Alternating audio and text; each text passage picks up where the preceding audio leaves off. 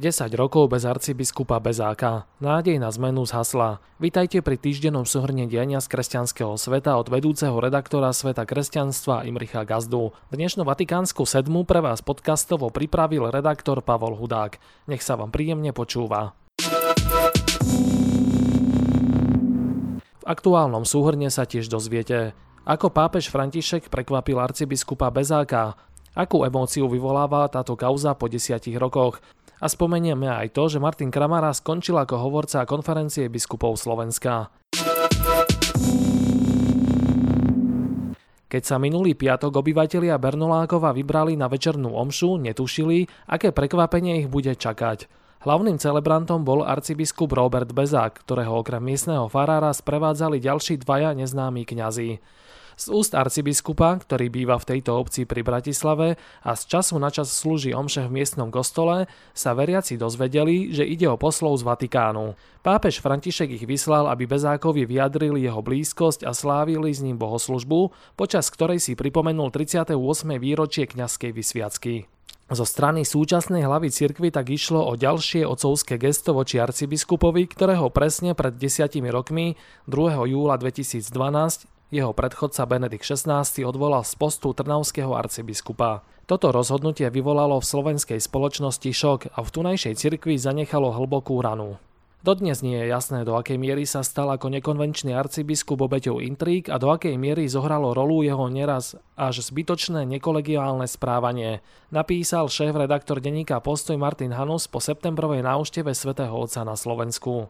Počas nej sa František nielenže osobne stretol s emeritným arcibiskupom, urobil tak aj niekoľkokrát predtým vo Vatikáne, ale spoločným modlitebným stretnutím v Šaštinskej bazilike sa pokúsil pootvoriť zabuchnuté dvere medzi Bezákom a ostatnými slovenskými biskupmi. Pápež František už robil zo svojej strany všetko, aby Bezák a jeho cirkev obrátili list a začali novou kapitolou. Zakončil s nádejou svoj minuloročný komentár Martin Hanus. Po uplynutí 9 mesiacov musíme, žiaľ, priznať, že žiadny obrátený list ani nová kapitola sa nekoná. Jednoducho, tam, kde chýba obojstranná dobrá vôľa, nezmôže nič ani pápež. Mnohí pritom po prvom stretnutí Františka s Bezákom, ktoré v roku 2015 sprostredkoval zosnulý český kardinál Vlk, očakávali, že nový pápež sa odhodla k oficiálnej rehabilitácii odvolaného arcibiskupa. Popri prejavoch spolupatričnosti a sympatie sa však žiadna revízia prípadu nekoná. Pápež František rozhodnutie svojho predchodcu rešpektuje a nič na ňom nemení.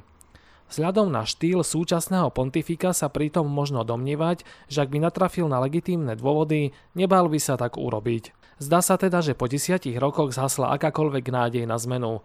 V postavení Bezáka aj v uzdravení vzájomného vzťahu medzi ním a slovenským episkopátom. A pritom tak rád by som sa v tomto konštatovaní mýlil.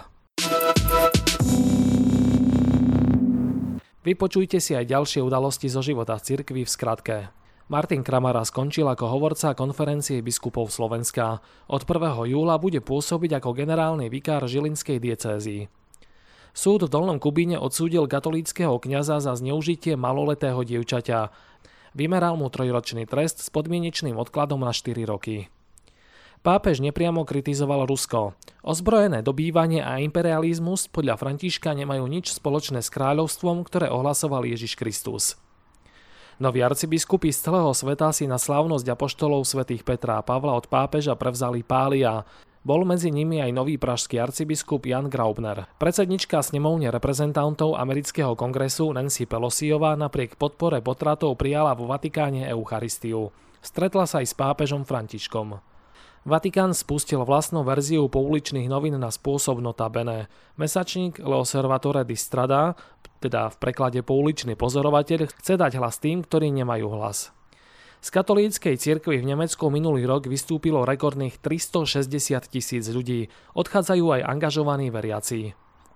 V Nigérii zabili 2 katolíckych kňazov. V tejto krajine zomiera najviac kresťanov na svete.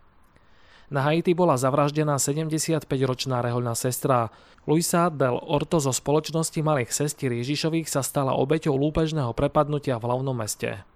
Viac o všetkých spomínaných udalostiach, ako aj ďalšie zaujímavé články, nájdete na našej stránke svetkresťanstva.postoj.sk. A dnes vám na konci Vatikánskej sedmi ponúkame knižnú bodku. Uchránil mesto Rím pred Hunmi aj vandalmi, teologicky zdôvodnil učenie o božskej i ľudskej prirodzenosti Ježiša Krista a jeho pontifikát patrí medzi najdlhšie v histórii.